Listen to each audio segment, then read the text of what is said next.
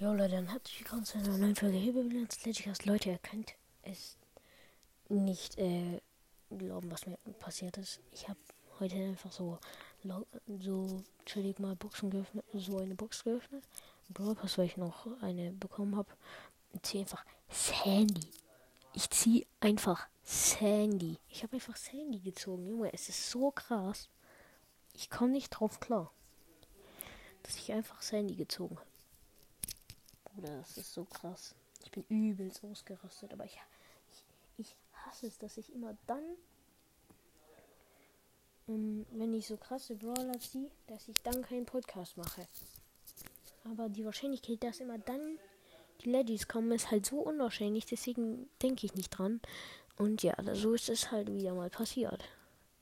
Jo, ich würde sagen, das war es schon mit dieser kleinen Info-Folge. Ja. Ciao, ciao.